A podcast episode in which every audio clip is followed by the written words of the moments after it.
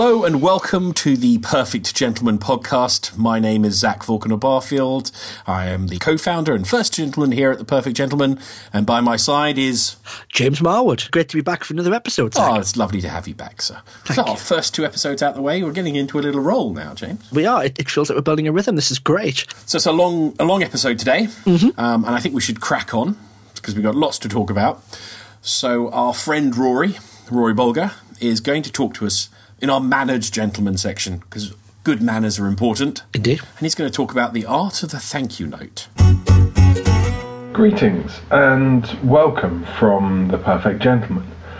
My name is Ruairidh Bulger. I am the second gentleman and etiquette and fine dining expert here. Today I'm going to be talking to you about the art of the thank you note. The thank you note as a written letter has been going out of fashion but it is still very important for any modern gentleman, being ever gracious, to express proper thanks on those occasions when you receive a present, or you've stayed over at somebody's house and had a particularly good time, or someone's gone above and beyond in offering assistance to you in a project that you are doing, a special piece of work, or maybe planning for an anniversary or a party. As I said, it's really important to express that thanks properly, and nothing says it more than a handwritten letter delivered through the post.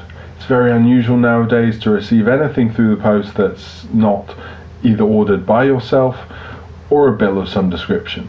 So having something different come through the post is a special joy.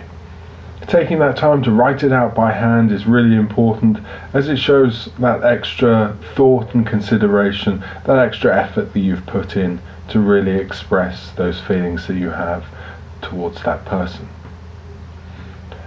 Of course, it takes a couple of days for anything to be delivered by mail, so it's really important that you send that thank you note out as quickly as possible. Two to three days is okay on a regular basis they say for a wedding that up to three months is acceptable, allowing for a certain amount of time when you're away on your honeymoon. The standard format for a thank you note is to greet the person and then express thanks. The next thing to do is to personalize the letter by mentioning the present that they've received that they sent you or the help that they've offered specifically in the letter, making sure to say how it's useful to you or how it was useful to you or how the present fits. Close by saying thanks once again and wishing a fond farewell. If you've received a gift that maybe isn't your liking or isn't necessarily suitable to you, expressing that in a thank you note is not acceptable. It should be purely an expression of thanks for the effort that they've made and the present that they've given you. Of course, in today's modern society, it might be that you send a couple of tweets or emails to the person that you wish to thank by letter a couple of times a day, and therefore it would be unusual to not acknowledge the gift that they've given you. A simple text Thank you very much for your present. Can't wait to open it. Would allow them to put their mind at ease that the present has uh, been received by you and give a nod of thanks before they receive your, your more formal letter. As always, you can find more details on our website www.theperfectgentleman.tv or through our online magazine, The Perfect Gentleman Magazine. Well, thank you, Ruairidh. That was uh, fantastic. I um, I love writing thank you notes. Um, the only problem with my thank you notes is my handwriting is that of a drunken squirrel mated with a drunken spider, and therefore no one can read them. So uh, I have to be careful with my thank you notes. How about you, James? I, I have probably good enough handwriting to be a doctor, as I've been I've been told. Um, but it, it is something I work on. And I, I do enjoy sending them and love receiving thank you notes. And it, it, doesn't have to be too posh, it just has to be from the heart. No, absolutely. And, and it, it's a great art and a lost art, and we should, uh, we should write more thank you notes. Indeed. Our partners, Hawes and Curtis, are a British brand with more than 100 years of heritage in tailoring. In 1913, Ralph Hawes and George Frederick Curtis opened their first store in London's Piccadilly Arcade at the corner of Jermyn Street, renowned for its resident shirt makers. From the beginning, Hawes and Curtis attracted famous clientele, including the Duke of Windsor, Cary Grant, and Fred Astaire. Dapper gentlemen all. As a result of Hawes and Curtis's commitment to impeccable service and product excellence, the brand has been awarded four Royal Warrants. Today, Hawes and Curtis offers extensive menswear and women's wear collections, providing customers with complete looks for a whole variety of occasions. Please head over to their website www.hawesandcurtis.co.uk. So where are we moving on to now then, Zach? What's our what's our next Well, bit? you know, rounding out the gentleman is a tough act, but most of our life is spent at work. So I think we need some business gentleman tips, James. Sure, let's talk about those. So I think uh, let's start at the very beginning. First day top tips. Do you remember your first day at school or work, James? Well, because of the nature of the work I do, I'm a consultant, I go into lots of companies. I have a lot of first days. So I have my first day with new clients, the first day with new offices, and I probably have about five or six a year. I've made some horrendous mistakes doing some of these, and I've fallen flat on my face many times, but now I've got some some ways that, that work for me. How about you, Zach? I changed school a lot when I was growing up, so I have uh, not so fond memories of uh, first days at different schools. Um, but uh, like you, I've, I've done many different things in my life, and uh, so lots of first days. I've, actually, I've only ever worked at one office though, so I'm a little, uh, it's a Oh, little, little okay. different for me. But I've been into offices. I've been, as you have, consulting in different places, and I, and I teach uh, regularly. It's always meeting new people, getting involved in a new place and culture. So um, there's always some top tips to pick up. If I start off with the first the first tip, and it's it's a really obvious one. Um, hopefully, this shouldn't need reminding, but just first, be on time. Yes, Be be probably slightly early. Get especially if it's a place you've not been to before. And I would recommend for a new job, often doing a trial run or seeing how long it'll take you. Um, but how long it takes you on a Saturday afternoon for a trial run is probably a bit different to how long it'll take you on Monday morning in rush hour. So leave plenty of time. Get there in good time. So be calm and collected in reception, ready to work at whatever the stated start time is. I would even say get there a little bit earlier and, and sneak off around the corner and have a cup of coffee. Yes, yes. I think that's that's that's that's a trick I often do. Um, you know, getting get, you don't want to be there too early. You don't want to be sitting there, you know, sort of half an hour, forty five minutes before you're due to start, sitting in reception, looking like a like a sore thumb.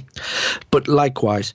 If you're if you're rushing in and you're stressed and you're and you're and you're in a rush, you're out of breath, your your hair and your ties are all a bit askew, just take five ten minutes, chill out, have a coffee, have a walk around the block, whatever it is you need to do, and then yeah, you can turn up to work then, ready to work and looking calm and collected. Oh, absolutely. I think turning up on time is important. As a, a, a military friend of mine says, you, um, you're taught to turn up 50 minutes early for everything, but they're always taught to be 15 minutes earlier than the 50 minutes.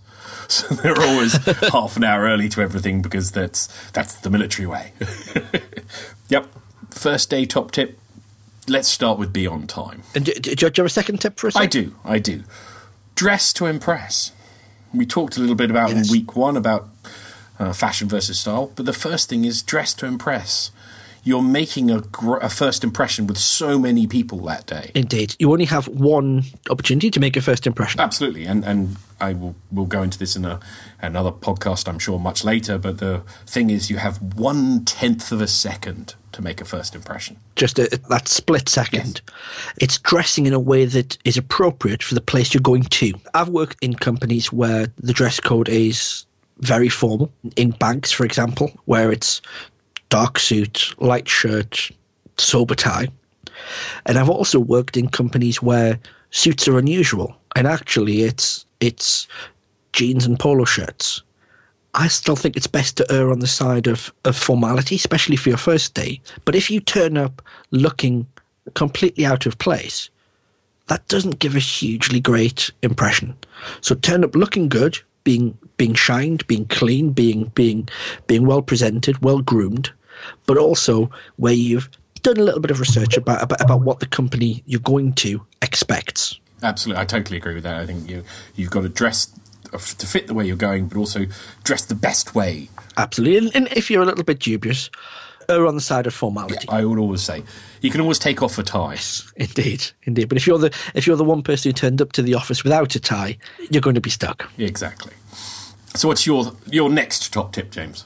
Okay, my next one is is a little bit um, a little bit unusual, but I've I've learned this one through painful experience, and that is when you're going for your first day in a new office, take some cash with you and have some change, because quite so, some offices when you come to, to break for, for, for coffee or for or for lunch, it'll be laid on.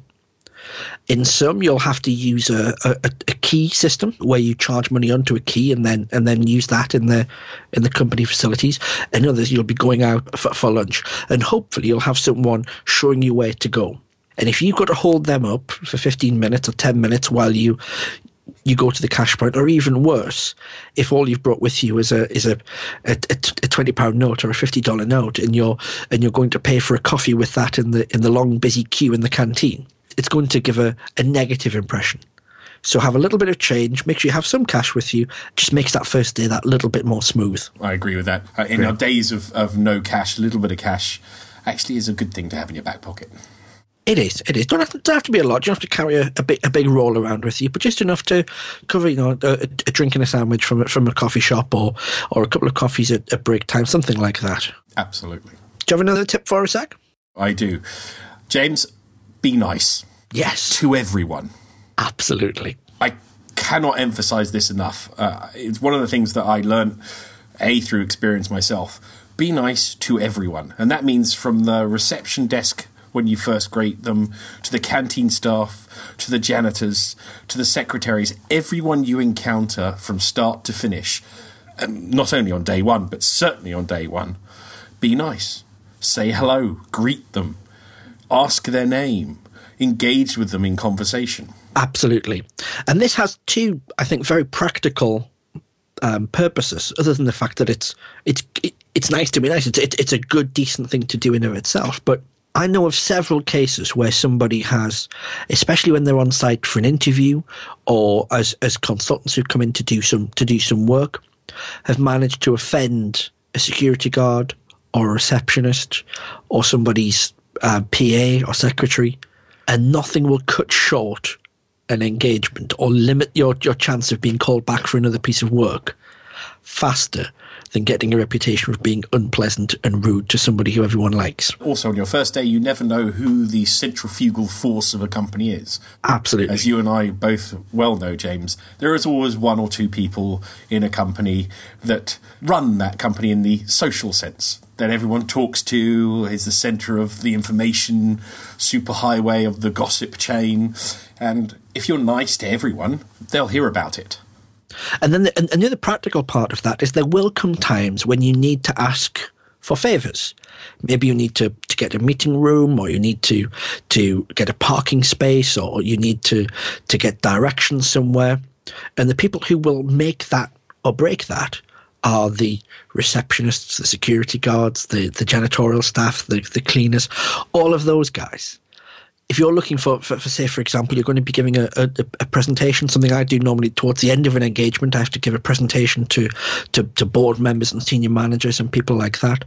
And it's really important to me that I get a good room, that it's laid out well, that the equipment works properly. I've seen this done where somebody has upset the reception staff and all of a sudden the, the whiteboard that you've got to present on is the one with the wonky leg, or you've got the pens that don't work very well could all have been avoided just by being polite and being nice. Yeah, start as you mean to go on. We always say be nice to everyone, but especially on the first day. Indeed. Do you have another top tip for us, James? This is my last my last tip, but it's it's to remember names, and this is something I, I'm not naturally good at. This it's a it's a learned skill. I remember meeting for the for the first time. I met a, a chap who had a, a company that had many wine bars in London, about about just not so wine bars and, and, and, pubs around London. And I was introduced to him very briefly. I was coming in to see one of his one of his colleagues, and this chap was the chief executive, and introduced to me. And I met, I met him about three months later, and he remembered my name. And I was so blown away at, at the at the care he'd taken and it and it the fact that he remembered my name and he remembered you know the company I'd come from, that I was a fan of his straight away. And people like to be called by their names. If you can't remember somebody's name, make note of it and then refer back to it later. Oh, absolutely. I, I agree with this. Uh, there's a great anecdote about um, former President Bill Clinton um, when he was on the governor ca- campaign trail around um, Arkansas. Arkansas. Thank you very much. Sorry, my this, his state eluded me for a second No when he was around Arkansas. And the thing is, he went campaigning, and uh, went first time he went around campaigning, went to this small city that he was campaigning in, met a number of people, uh, came back four years later. Was running around on his own. There was no aides present, and remembered all the people's names who he'd met four years ago That's amazing. they say that that's one of the great skills about Bill Clinton is he will remember, he will um, remember your name and key elements about you. And as you say, it is a learned skill. I'm I'm guilty of it. I meet a low a lot of people, a huge amount of people on a weekly basis, and trying to remember everyone's names is very difficult. There are tricks to do it um, about repeating their name Yes. remembering where you met them and in what context with their name, and also uh, putting them in in a, a framework. So you know, if you meet James, James Marwood, he's a consultant. So he's James Marwood, the consultant. Okay, your brain will start to make those patterns and links together.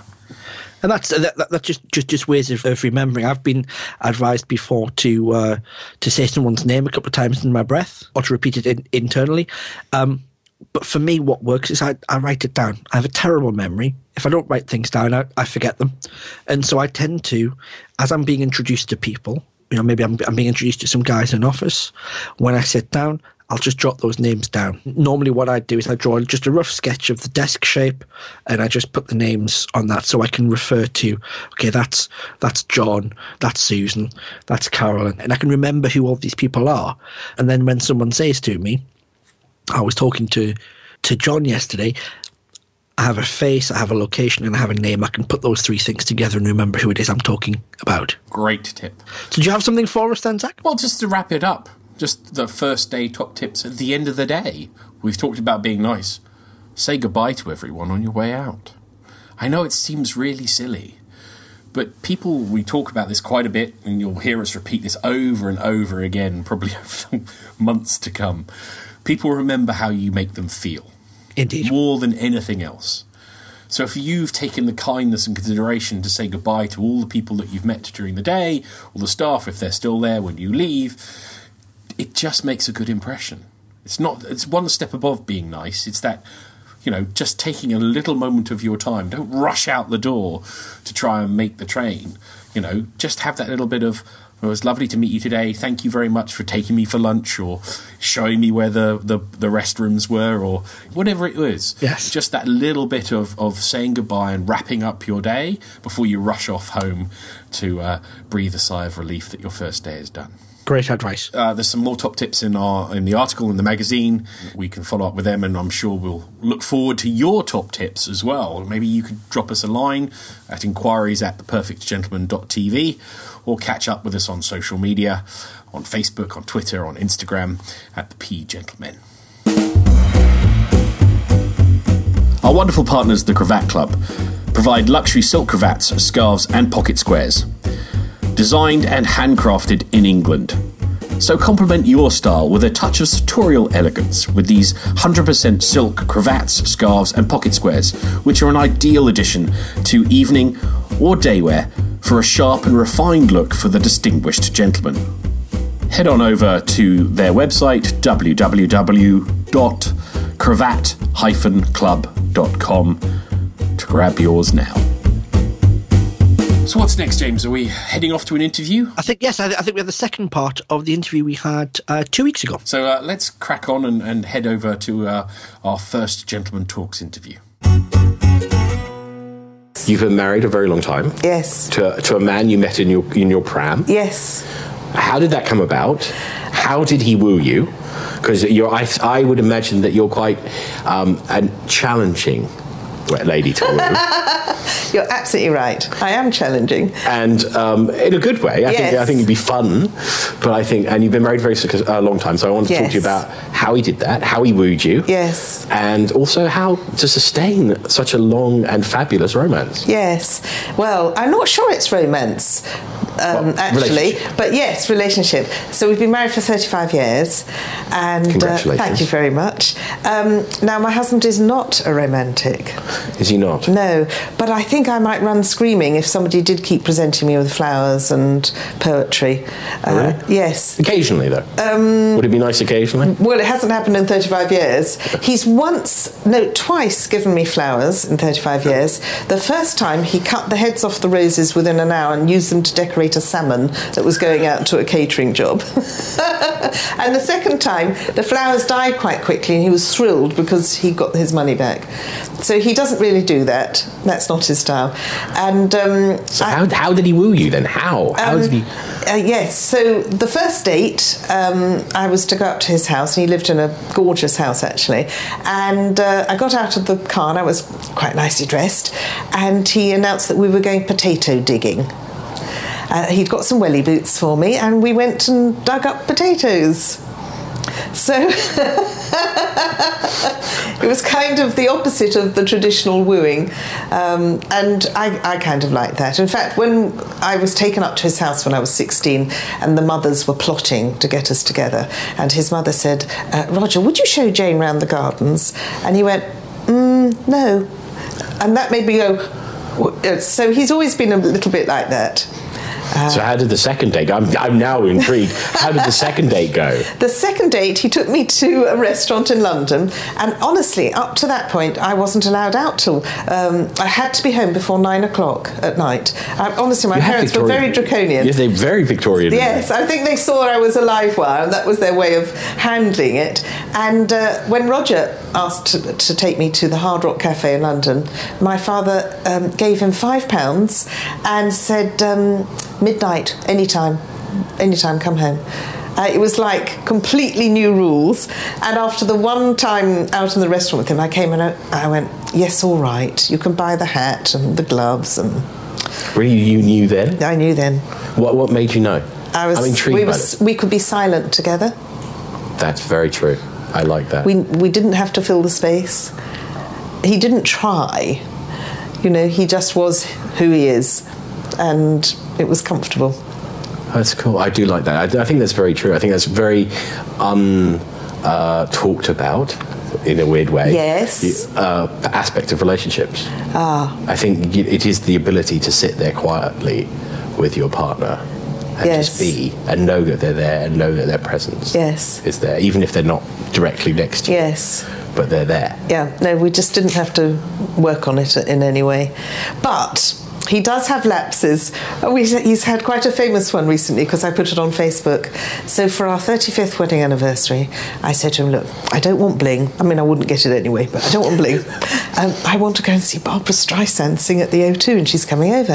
He went, "Really?" I went, "Honestly, that's what I'd absolutely love as the prezi for our 35th." He said, Barbra, I went, yes, really. I never thought I'd, I'd get to hear her sing live. That would be fantastic. Anyway, he put it off, he put it off. I said, every day this is put off, the tickets are getting more and more expensive.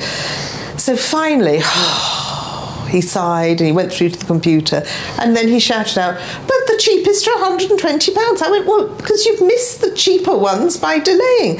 Anyway, uh, he was moaning that they're up in the nosebleed se- seats right at the top of the O2. And I go, well, we should have done it, you know. Anyway, he came in with a piece of paper, the printout, and he went, happy anniversary. So I went, oh, thank you, thank you. So I looked at the paper and I went, oh, uh, what have you done? What do you think you'd done? Go on, tell me. I'm, I, I'm baffled because this looks very bad at this moment. He had booked one ticket for me to go. Classic. I said, but it's for our anniversary. He went, but the thing is, my lawnmower's playing up, and I think I'd rather put the money towards a new lawnmower. So I said, but it's for our anniversary. He went, I'm going to take you to the station. Don't worry. the gentleman me is is is the romantic gentleman is is, is uh, apoplectic. But there we go. I, I wouldn't know what to do. I know. Yeah. Uh, So in the end, I rang up the O2 because a friend said, "Look, you can't go on your own. I'll, I'll come with you. I'll, I'll pay for a ticket." So I rang them up and uh, I said, "Look, um, I wonder if you can help. It turns out I've married a muppet," and I told them the story. Anyway, they couldn't get me a seat next to mine, but they moved me much further forward with my friend. So that was fantastic. However, the sting in the tail was that I suddenly got called on business to Dubai, only coming back on the day of the concert, and it was touch and go, but then the plane got delayed. So I'm in Dubai calculating, am I going to make it, am I not? And so it was really close. And so the plan B was for my husband to go with his friend to see Barbra. and I was going to miss it completely. Anyway, I made it with 25 minutes to spare to the um, to the O2. so you got to see Babs on stage. Yes, I How did. was it? Yeah, lovely. Yes, lovely. And she still got it. She still got it. Yes, and her son sang, and he was fabulous, Oh, really? awesome. Oh, Yes. okay. Uh, otherwise, you see, otherwise the appointment would be, darling, I have to go to Vegas to see her now. Slightly more expensive trip. More than a lawnmower. exactly, totally more than a lawnmower. Yes. Bye, and I'll go on my own to that one. You're encouraging me to be naughty. no, no, never, never, never. I wouldn't do such a thing. That would be far too ungentlemanly. um, you, you mentioned it, Yes. and I'm going to come back to it. Go on. You did karate. Yes, sir. You got your black belt. Yes, sir. Us. Us. Us. So. Hi, Sensei. Um, uh, why did you start karate? Number one. Right. I was um, I was in Slimming World. But I was in the worst version of it ever. It was something out of um, that TV program with the two guys. Oh, anyway, uh, the funny one. Uh, it was like you know you can eat dust. It was it was Oh, a yeah. really bad one. And next door, Aikido was going on. And I said to my friend, I think I'd lose a lot more weight going there than this. This is. Uh, so at the end of it, I, I went in, I went, Do you like them fat and 40? And they said, Yes, we love them like that. Uh, can you do a somersault? I went, I've no idea. Uh, so I had a rough go and I did Aikido for the next five years. And then that closed down, the, the hall got locked down. Uh, so I joined um, a fight club. But we don't talk about Fight Club. We don't talk about Fight Club. But I ended up in hospital twice from Fight Club. And my husband said, if you're going to do these stupid things, could you go to a proper club that has, you know, a first aid kit and insurance and all of that? So that's what I did. And in my ignorance, I had no idea that there were different types of karate. Um, and I joined the one that was full on contact knockdown, Kyokushinkai. I had no idea there were different sorts. And so I was in, and then it became like, well, I'm close now, shall I? Shall? Every year that went past, it was getting more and more difficult. And I just knew if I delayed it any longer. So I, I took my black belt at 52, which is pushing it, I have to It is say. for, for, Yes. for full contact karate is. Yes. Uh, Chuck Norris. Chuck Norris would be amazingly proud of you.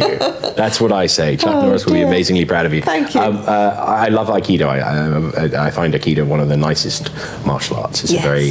Uh, I, I can see why you didn't like it because you, what do you yeah, you'd like the full context of it. It's very. It's, it's all about movement Yes, and grace. we have a lot in common. Uh, we do have a lot in Yeah. common. That's why when I said there's a lot to talk to you about. Yes. I, I'm a big fan of martial arts. I, I, I practiced for many years. And, uh, Right. um, uh, and uh, it was uh, all, originally because of my asthma, and I was uh, Ah. um, uh, was a way to control my breathing. Ah, So that's when I started. very good. Many, many, many moons. ago. Yes. but it's a very good thing. And so, do you still practice? Actually, I stopped. Oh, I know, and I think there's a fatwa out against me now. My um, my sensei was not well impressed with that, um, but I, I did stop. It was taking me too long to heal. I have to say. There's when probably- I'm 20, it might be different, but yes, Well, hey, I, tai Chi.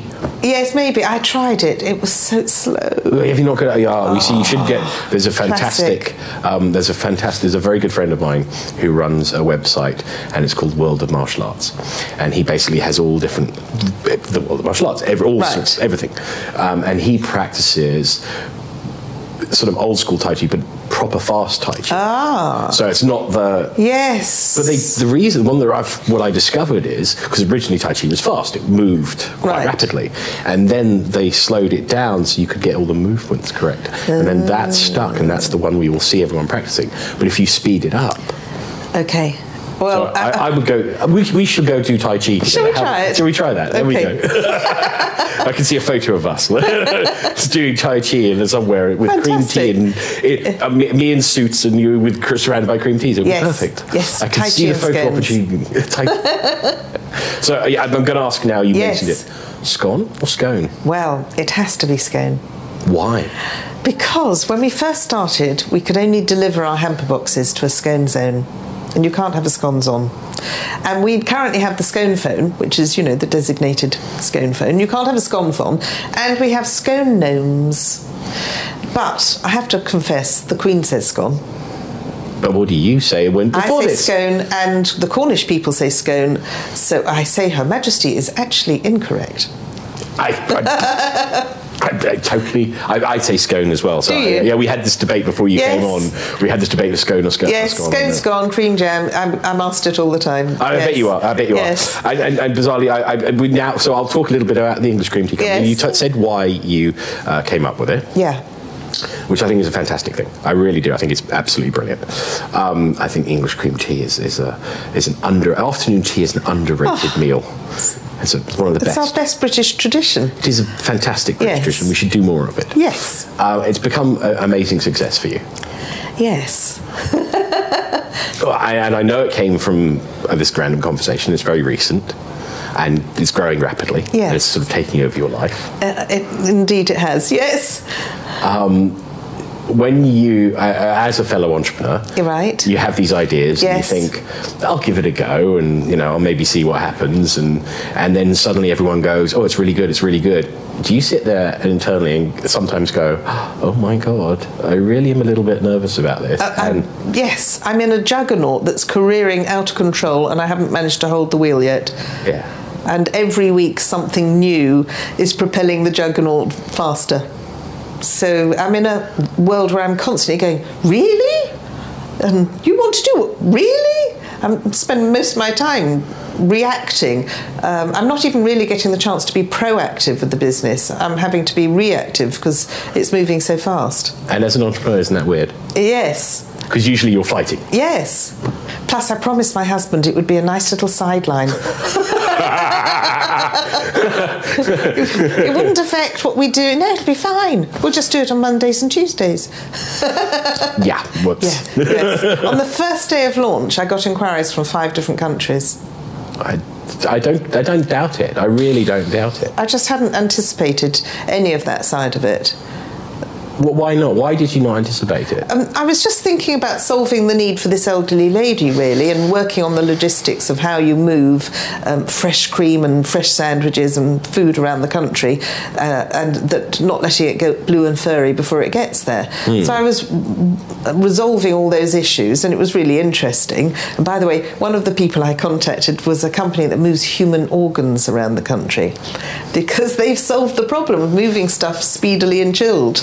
Uh, would you like a heart or a scone? Yeah, we had, don't ever get muddled, but you get the gist, yes. Here you go. Uh, um, it's still beating. So Wrong. I was working on just resolving that, and I thought people would be ordering these things for themselves predominantly. We do picnics and we do afternoon tea. And I thought, well, you know, people going to proms in the park and Ascot and things, and they do order them for themselves, but actually 93% or something, they're gifts. And um, Okay. yes, and a massive amount of inquiries come from abroad. So now I've been filmed by Taiwan and Russia and all sorts. And the thing they're asking about is what's the proper way to eat your afternoon tea? We're going to come on. We're not going to do that today. No? 'Cause I- no, no. I, want to get you back, and we're going to Oh, go all right, somewhere. we will do, shall we? and we'll go somewhere and we'll have proper afternoon tea. Well, a very good friend of ours uh, uh, is, works at the Manoir Quatre Saisons. oh, yes. So I thought, perhaps, if you're more than willing, Oh, I'll check my diary. you sure? Yes, I'll see we what could I go can there, do. go see our lovely friend Rory. Shall we do that? And go have afternoon tea and get it filmed and do a proper how we should eat All afternoon right. tea. Would you like that? I'd be up for that. That's good. I like that too. Um, Nice. uh, uh, so we're coming towards the end of the Yes. interview. Um, uh, we share, as you said, we share a lot in common. One of the other things we share um, is my mission is the perfect gentleman. Ah, And part of the perfect gentleman, because I read all your stuff about manners and etiquette Yes. and communication. Part of the perfect gentleman is that that's one of our uh, core principles. Yes. Is to be is to make people better mannered, and the fundamental we call it. The basics is respect. It's respecting everyone, respecting people's time, respecting Yes. people's uh, integrity and honesty and all that sort of stuff. Um, uh, and we talked a little bit about it earlier about the world and their view of manners. Now. yeah. What do you think we could change to make the world more mannered? I think we'd have to go back to the schools. We'd have to start young and um, trustworthiness, integrity, do as you say you will, all those things, um, culpability. Um, I think those are absolutely the fundamentals because if you can't trust what somebody says, then you have no basis for a relationship. Uh, So if that could be really encouraged and praised, I'm all for praise. Yeah, yeah. um, and instilled in a way.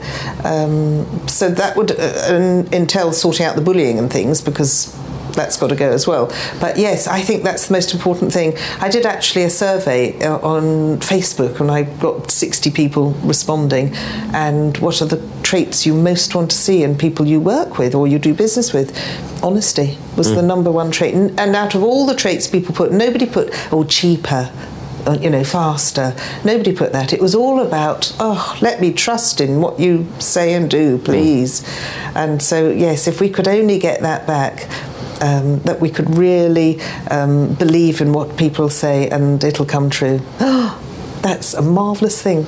yeah, I think that's very true. I think that's very true. I think we, we, we- we're sitting here overlooking the great city of London. Yes. And, um, you know, the city was founded originally on trust. It was the handshake deal. You would do things on basis of trust and honesty. Yes. and you know and the last few the last couple of decades and especially the last four or five years that's gone away and because of that we've had financial turmoil you know there isn't there isn't people in, in business that you trust politicians you certainly don't don't believe Yeah. there's no honesty in their words No. we talk a lot about you know integrity and honesty and living your brand walking the walk Yes. walking the walk. You've, As a gentleman, you've always got to walk the walk. You don't have to wear a three-piece suit or a suit to be a gentleman. It's about being you and being honest and being. Yes. Um, and I think that's kind of interesting. I think it's very interesting you say that because I think that's very true. I think that's one of the key fundamental points for life, not just gentlemen, just Yes. anyone. Yes. Just to be that way. Yes, and and we were saying about Canada. It sometimes we do a double take as is this for real? Is this kindness genuine? Is there going to be a sting in the tail? And then there isn't, and it's like no, this this is how it's meant to be, and we can do it here beautifully, but we're not consistently.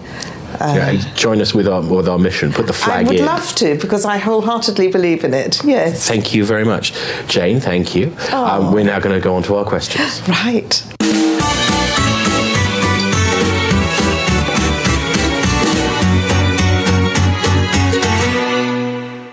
So we end our Gentleman Talks interview, as we always do, with a homage to James Lipton and Inside the Actor Studio, and we have our 10 gentlemanly questions. Well, in this case, our 10 lady questions. Oh, So, Jane, yes.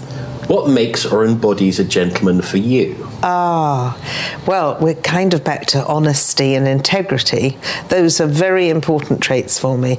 Um, a friend of mine was married to a gambler, and I found that just an impossible thought. If you couldn't trust what somebody was saying, and you know their lives were built on a pack of lies, really, uh, that would be a terrible thing. So, trust and integrity would be the first um, stepping stones for a gentleman. Excellent. What's the, and we've already had some of this, what's the most romantic thing you've ever experienced? Oh, actually, my answer's a walnut. I might need to clarify that for I, you. I think you might. Well, hubby doesn't do flowers, as we said, and he, he doesn't really do buying presents for me at all. Um, he's a Tesco's man because he gets his air miles and he's, you know, very um, dour and logical. However, he gives me the greatest gift that he thinks he can give me at Christmas, which is a £50 note. And this to him is, you know, the highest accolade that can be awarded, but he hides it. I mean, truly hides it. And so every year he plans and schemes where this thing's going to be hidden. And it's a palaver to find it, but it's become the ritual. And so I buy some bits and bobs for my Christmas stocking uh, because I still want a Christmas stocking because I'm only six years old, you understand. And uh, so over uh, December, I give him, you know, some carrier bags of, you know, a CD and some makeup and, you know, bits like that. And so somewhere in my Christmas stocking, this is hidden. Now, I'll give you some examples. So there was the year it was inside a perfectly sealed walnut whip and he had opened up the packaging, taken it out, uh, drilled a hole into the bottom of the walnut whip, sucked out the mallow. I was robbed. Um, cling filmed and ironed the uh, money, put it inside, melted the chocolate, sealed the bottom of the walnut whip, and got it back in the packaging with no evidence whatsoever of it being tampered with. So that gives you an example. It's been inside a Kit Kat under the chocolate. It's been in a satsuma, in a banana, and so on. And my yeah, Amazing. I know, and my favourite because it must. I've gone. I had gone through everything in my Christmas stocking to the extent I was ruining it. I was squishing, you know, oil of Olay out of a bottle to see if it was in there, and I was biting into biscuits to see if it, you know, what. And anyway, it was inside an intact walnut. I, that's ingenious. Yes, I like it. I and like so it. it's romance by stealth. Romance by stealth. I like romance by stealth. Yes. So uh, we probably touched on this, but I'll ask anyway. If you could bring one gentlemanly trait into business, what would it be? Kindness. What element of grooming is most important for a gentleman? Grooming. Well, I do like a dapper gentleman, I have to say, and I'm rather fond of braces. Excellent. Could we bring back braces? We, we, we, we're starting slowly. I'm, I'm starting with a cravat. not a Oh, all right. I like cravats. yes. Braces, Nick is a big fan of. But actually, uh, apart from that, a gentleman has to smell nice. Very good. Very good. Name an iconic gentleman. I think it might have to be Pierce. Pierce Brosnan. Yes. A very nice gentleman. what item do you most like to see a gentleman wear? Oh, I've already said braces. I'm quite fond of braces. Okay. Um, like nice shoes as well. Um, but really, if I'm going to be, you know, a bit sardonic, a smile. Well, I like the braces. All right. Uh, why should there be more gentlemen in the world? Ooh, well, that comes back to honesty, trust, integrity, and all the good things, because from that you get a society that works. It's when those bits slip that it's a downward spiral. Oh, absolutely. What key what key skill should every young gentleman be taught? They should be taught how to eat properly. Oh, I like that. That's very true. Yes. Uh, why should a gentleman never? What? Sorry. What should a gentleman never be without? Okay, um, I would like to say a smile again. Um, I would probably lean more towards confidence, though. A positive confidence, not an arrogant confidence. With you on that. Yes. And finally, Yes? finish this sentence. Uh oh. A gentleman should always. Oh, a gentleman should always leave the lady wanting a little more. I hope I've left you wanting a little more, Jane. For sure. Thank you very much indeed for your time, Jane. You, a great Zach. pleasure. Oh, thank you. Thank you. Our wonderful partners, the English Cream Tea Company, deliver a fresh take on tradition. The English Cream Tea Company offers quintessentially British gifts. Choose from the freshly prepared afternoon tea hampers to be hand delivered right to your door throughout mainland UK, or select from a range of gift vouchers. There are also postable gifts of award winning chocolate brownies, tea, delicious shortbread, and even cheese please tuck tins with delicious cheese scones and chutney. After all, the perfect gentleman needs to be able to send the perfect gift, whether it's to say thank you, congratulations, or season's greetings. And the English Cream Tea Company supplies that, complete with your own personalised gift message. Who do you know who would not love the gift of afternoon tea? So go to the EnglishCreamTea.com, for a charming touch of British indulgence. So that was our the second part of that interview. Really interesting, and we're going to have some more interviews with different people coming on over the over the next few weeks. Um, so something to look forward to. And then now, t- t- Zach, you're going to talk to us about the notes, notes from the desk of. Yes, so it's my uh, monthly uh, discussion about what's on my mind, what's percolating in my mind, and uh, from the desk of this week and this month, it's kind of about new starts and reinvention. Timely, yep. Uh, it is timely. I mean, spring is sprung, or spring is springing, or it should be springing in England. Um, uh, looking out the window, I'm not so sure. Um, but we are all about new starts and reinvention here at The Perfect Gentleman, and we have done many new starts and reinvention at The Perfect Gentleman. When we first started, uh, all those years ago, it three and a half, almost four years ago, we had a very set idea about what we wanted to do and what we were trying to do, and there was a certain team we were involved. And as over the course of the time, the team has changed, the idea of what we wanted to do has changed, uh, some of the outlets and outreaches has changed. We have reinvented ourselves. Um, but the core principles and the core values have still been the same, and I think that's what we and I want to sort of get the message across for this is that no matter how many times you put on or get a new suit of clothes or new start, the core values and the core principles that make you up and make the perfect gentleman up should be the same. Whether you are starting a new job, a new life, a new career, a new relationship, underneath it all, you're the same person. And those values are still the same. And though the priorities of those values may change, your core values are still there. And the core values of the perfect gentleman about respect, about style, about manners, about politeness, about consideration, these are all there. Though the faces may have changed and the logos may have changed, but the colour purple is still there. That's not going away. That's not going away. We are still the same person underneath, no matter whether it's a spring or a fall. And we've had some tough times, but we get through it. We come through that with those core values and principles in, in place. So that's my From the Desk of this week. What do you think, James? I agree entirely, Zach. I think it's it's very, um, you know, who you are and what you care about. The, the the inflection you put on things will change over time and as you as you grow, but don't be afraid to change how you live your life and how you do things. Know, the the the the the, the first opportunity you have to to change your life for the better is is today. And you can always make that decision, um, but just be true to, to, to what you believe in and what you think, and be the you that you want to be, and life will life will improve. There's not there's, there's no reason not to reinvent yourself. Just keep keep true to your core beliefs. Yeah, and I think that's kind of what we've tried to do here at the Perfect Gentleman. And Very much. you know, even though things have changed around us and situations have happened and, and life has happened to us on occasion, you know, we've tried the very all the time and succeeded sometimes, most of the time, to keep to our core values and our core beliefs. You know, and that's why we have lots of friends and, and supporters out there who who are still with us. Good stuff. Right, well, that's wrapping it up for the for the day, James. Another episode done. Another episode done. Wow, we're getting good at this. We're getting almost professional. this is this is great. But I'm, I'm starting to really enjoy this, especially the interviews. That, that I think they're a lot of fun. The interviews are fun, and, and, and I like our sort of well-rounded, gentlemanly sections that come up. Well, hopefully the, the, the people listening to this will be of that opinion. But if you are, or if you aren't, do get in touch. Let us know. Give us some feedback. If you think there are some topics we should cover, questions you want to ask, then get in touch.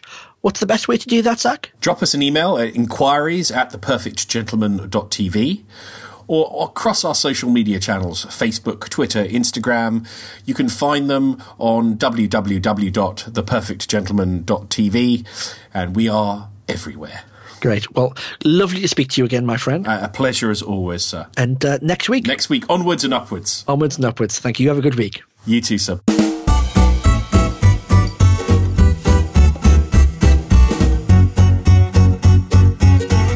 So your point, Zach, about the uh, about being uh, friendly, especially with everyone. As, as a chap I, I work with, a, a colleague of mine at one of the one of the, the consultancy companies I, I do work with, who is fantastic at this. He's, he's, a good consultant. He knows his he knows his stuff inside out. But where he really really shines is in is in building very quickly those those relationships, and so much of it just comes down to his smile and then listening. Oh yeah, absolutely. You know, I, I was doing some work at a quite a, a, a big old company, very traditional company um, in London, and we had a, a real um, fire-breathing dragon of a of an executive assistant who was our our gateway to everything. And although she was not top of the totem pole, she was the person who really was going to have to say so whether we, we succeeded or failed. We needed to have, to, and she was a little bit like, uh, if you remember in, in, in Monsters Inc., the um, oh the the lady yes yes, yes, yes. The, the, the the lady who wants the paperwork yes and I'm watching you Wazowski that that kind of guy uh, that, that kind of lady and um, everyone was scared of her and within about two weeks thereabouts of just of just relentless cheerfulness and politeness and ni- niceness, he had her on side. and um, to the extent where where she was telling other people, "Aren't they lovely? Oh, you're going to get those guys in to do this piece of work for you. Great, they're really nice. They're really lovely. They'll do a good job for you." A cheerleader, absolutely perfect. Indeed, indeed, and you can't, you know, you can't buy that. You can't force that. You can't make it happen. You can just build it over time just by being nice and being polite and being interested in people. Oh, absolutely, absolutely. I, I, I yeah. completely concur. There, there's a, a, lady when I went to do my MBA. Mm-hmm. A lady who shall remain nameless. She is a friend now, um, and uh, I kind of you, you, she is the the pivot that makes the uh, the school work. You know, she's yep. the place. She knows where all the bodies are buried. She knows who to speak to to get yes. things done. She knows yep. how to make it all work, and and she's fantastic. And and I saw that, but also I became friends with her. Not only just, mm-hmm. just by being me and being nice and polite, and she was great, and she helped me out no end uh, when I had some difficulties with the with the school. She said, "Oh, you do this, you do this," you know, and, and she put in good words with me with certain people, and you know, and uh, just by being nice, taking her for coffee, and treating her not like you know she's just admin staff, which so yes. many people did, and you just kind of think, oh, you see the, the, the people there, you know, mm. are, are, it's that um, it's that great line by Dale Carnegie so my mm-hmm. one of my favourite books of all time is How to Win Friends and Influence People, and that great line is everyone's a hero in their own story. Absolutely, and you've got to Absolutely, give them yeah. that heroic status. Yes, and and, and and like you say many times, you know, it's like you know, you you, you get attention by paying attention. On a a, a, a website he's got on, on on Quora, and people were asking, um, as they often do on there, for relationship advice and things. and there was a, a, a lady who answers a lot of these questions. And one of the things, the advice she'd given um, was something her mum had, had, had taught her, which was if you want to get the measure of someone, see how they treat people who they don't need anything from, hmm. or people who they, people who they outrank in a, in a social setting. You know that that that sort of in inverted commas, but how are they with the the guy who opens the door at the hotel, or how are they with the waiter? How are they with the with the cleaner? You can see a lot about a person by how they treat people who don't have anything to offer them. Oh, absolutely. Yeah, and people pick up on that. People people will if if you are if you are fake nice and you know clearly just doing it to get your way, then um, people will pick up on that. That that inauthenticity never lasts. So at the end of the day, be nice, James. Yeah, absolutely. Well, I'll try. I try. I do try. See you next week, James. Indeed. Take care. Bye bye.